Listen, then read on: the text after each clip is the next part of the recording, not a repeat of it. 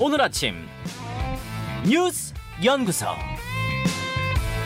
오늘 아침 뉴스의 맥을 짚어드리는 시간 뉴스 연구소 오늘도 두 분의 연구위원 함께합니다. 뉴스톱 김준일 수석 에디터 경향신문 박순봉 기자 어서 오십시오. 안녕하세요. 예, 에, 오늘 정치권 소식부터 좀 짚어볼까요? 네.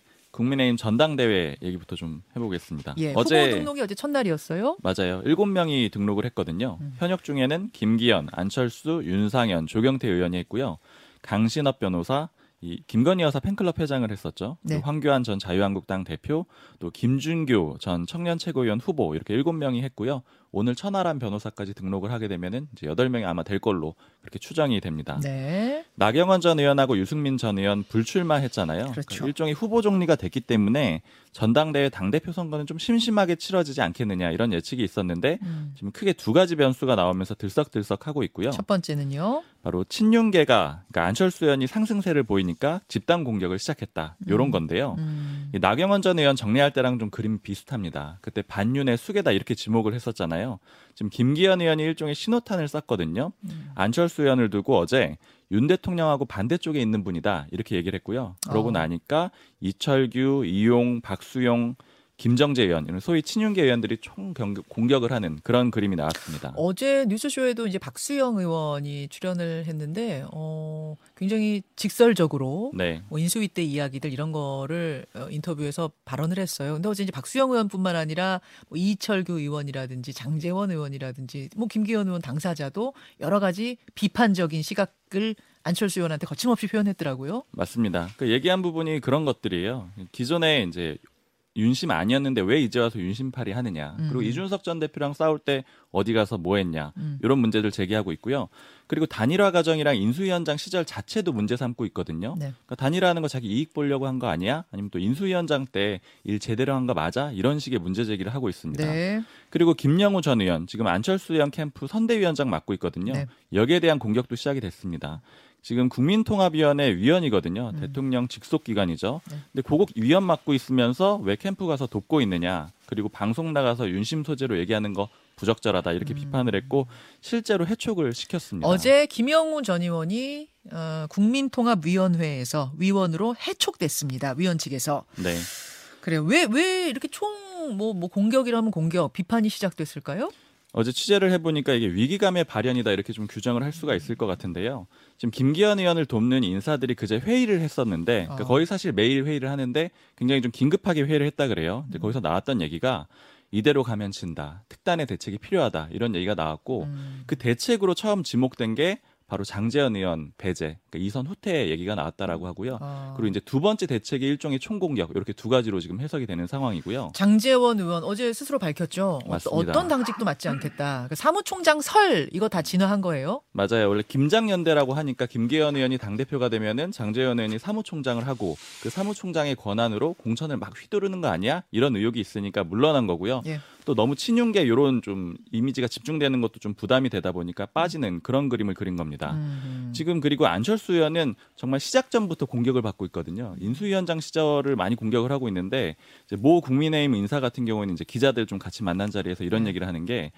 인- 안철수 의원이 인수위원장 때 왜 난방비 문제 못 짚었냐. 아, 지금 아. 윤석열 정부에서 굉장히 좀 고민이 되는 어려운 문제잖아요. 예. 그때 그 문제를 짚었으면은 문재인 정부 탓이라는 걸 보여주기도 쉬웠고 어. 지금 훨씬 이 대응하기가 쉬웠을 텐데 왜 제대로 안 했느냐. 자기 대통령 하기 전에 그냥 한번 인수위원장 체험해 본 거 아니냐 이런 얘기들까지 나오고 있습니다. 국민의힘 이제 인사들 네. 쪽에서 자 이제 고고 이제 안철수 의원의 상승세가 하나 변수고 또 하나는요.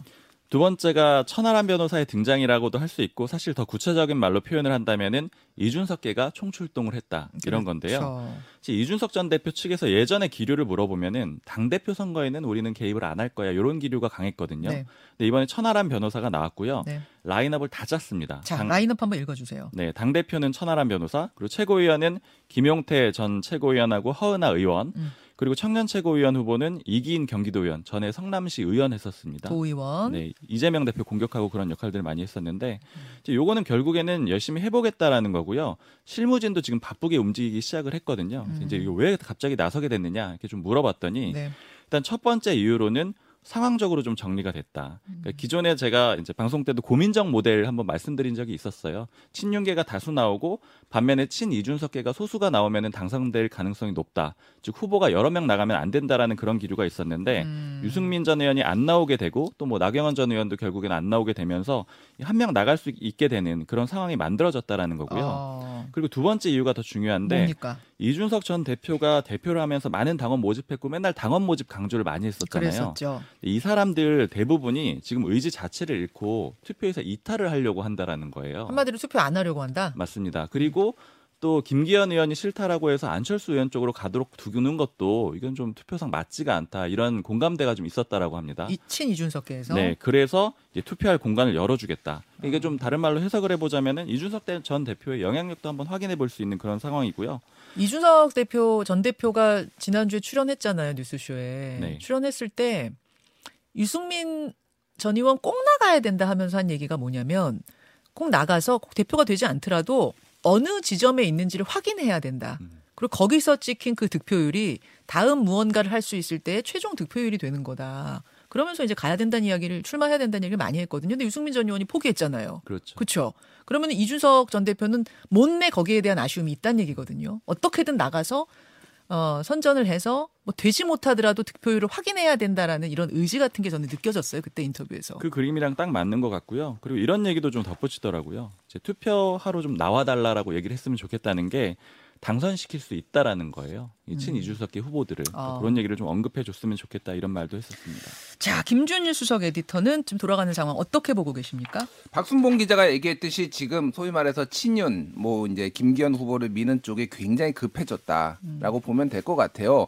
근데 지금 1년에 했던 행동들이 그러면은 굉장히 유효타가 될 것이냐, 효과적이냐에 대해서는 굉장히 좀 의문인데 일단 장재원 의원 일선 후퇴 기시감이 듭니다. 한몇달 전에도 백의 종군한다고 했다가 다시 전면에 나섰거든요. 그러니까 아, 장- 대통령 예. 지지율 떨어졌을 때. 예, 예. 그러니까 뭐 이게 그냥 몇 번의 백의 종군 할지 모르겠어요. 이, 정, 이 정부에서 장재훈 의원이. 그러니까 딱히 이제 사람들한테 아, 또 이게 뭐 임팩트를 주거나 그런 게 없다. 그리고 또 하나는 이제 지금 뭐 이철규 의원 아니면 박수영 의원 이런 분들이 나와서 지금 안철수 의원을 공격하는데 그 공격 포인트가 가짜 윤심 발휘 뭐 이런 단어들을 써요. 근데 지금 윤심을 가지고 논의하는 것 자체가 프레임 자체가 이제 김기현 의원한테 딱히 좋지 않아요. 왜냐하면 윤심 얘기가 나오면은 그동안의 일련의 과정들, 뭐 이준석, 나경원, 유승민에서 찍어 누르거나 못 나오게 하거나 이런 좀 비민주적이라고 불렸던 이런 과정들이 다시 하고 지금은 윤심으로 모을 만큼 다 모았거든요. 그러면 새로운 비전을 보여주거나 아, 정책 비전으로 정책 비전을. 김기현 의원이 보여주거나 아니면 상대방이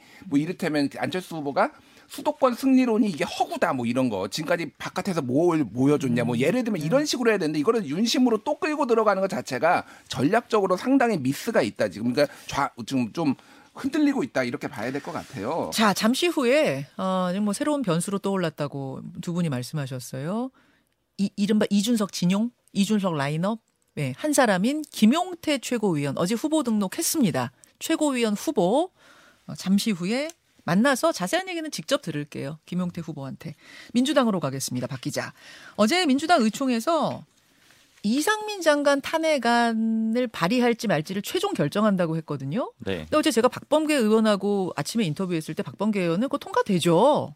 굉장히 확신을 했어요. 발의한 이제 어제 최종 결정될 거라고. 그런데 어제 결정이 안 됐네요. 네, 의원들이 반발을 하다 보니까 브레이크가 걸렸고요. 어. 일단 전체적으로는 결론을 못 내리고 그냥 지도부에 위임하자 이렇게 좀 일종의 좀 잘 마무리를 못한 그런 상황이 됐고요. 분위기가 어땠다는 겁니까? 반대하는 논리들이 이런 겁니다. 이 탄핵이라는 거는 결국에는 정치적 책임을 묻는 게 아니잖아요. 법적 책임을 묻는 건데 네. 이게 법적인 근거가 충분하냐 이런 얘기들이 나왔고 즉 이길 수 있겠느냐라는 거죠. 헌재에 가서 음. 막상 지게 되면은 오히려 이상민 장관한테 면죄부를 주게 된다 이런 논리들이 있었고요. 음. 그다음에 역풍 불면 어떻게 할 거냐 이게 어. 지금 다수당의 힘자랑으로 보일 수가 있고 또 독주 프레임에 갇힐 수가 있다 이런 얘기들이 나왔다라고 합니다. 예, 예. 그러니까 원내 지도부는 원래는 하고 싶어 했는데 결국 결론은 못 냈고요. 또 오늘 긴급 회의 해가지고 어떻게 할지 다시 결정을 하겠다라고 합니다. 오늘 그럼 지도부가 결정하는 거예요? 최종 결정을? 의견 수렴을 더 한다라고 하는데 그러나 어찌됐든 간에 근본적으로는 네. 이상민 장관 탄핵을 하는 게 맞다라는 방향에 대해서는 동감을 하고 있다라고 보고 있거든요. 그러니까 어. 실제 좀 잘 될 거냐의 문제이기 때문에 추진을 하기는 할 걸로 보입니다. 하는 쪽으로 네. 탄핵안 추진하는 쪽으로 오늘 가닥이 잡힐 것 같단 말씀이시고 어제 하여튼 이견도 있었다는 얘기예요. 맞습니다. 또 하나는 김건희 여사 특검법 관련해서 그 장외투쟁하는 문제. 이번 토요일 날 집회가 열린다는 거잖아요. 광화문에서. 네, 지금 강경파 의원들이 좀 주축이 돼가지고 하고 있거든요. 그러니까 내일 오후 4시에 숭례문 근처, 숭례문 근처 광장에서 할 거고요. 지금 이제 이 일종의 사람들 데려와라 이렇게 지시가 좀 내려왔어요. 의원들은 100명, 그다음에 당협위원장들은 50명 이렇게 데려오라고 했는데 네. 좀 이거 가지고도 좀 반발이 나왔습니다. 예. 의총에서 이렇게 좀 할당하는 거 부당하다 이런 얘기들이 나왔다라 그래요. 음. 그러니까 좀 그림이 할 사람들은 하고 좀안할 사람들은 반대 목소리를 내기 시작하는 그러니까 좀 아. 갈라지는 그런 그림이 시작이 된 것 같습니다. 그럼 이것도 역시 어제 박범계 의원은 일정 없는 의원들은 다 나올 거다. 뭐 이런 식으로 말씀을 했습니다만 지금 돌아가는 상황은 뭐 일사불란하게 다 나가고 이런 분위기는 아니라는 거네요. 네, 한 50명 중반 정도가 참여할 거라 그래요. 자, 민주당의 이런 분위기 속에서 어제 어제 책 한 권이 나올 거다라는 보도가 나왔어요. 근데 그 내용 내용이 또 정치권에 어제 큰 파장을 일으켰죠. 네, 이 천공 역술인 천공 의혹이 다시 한번 나온 건데요.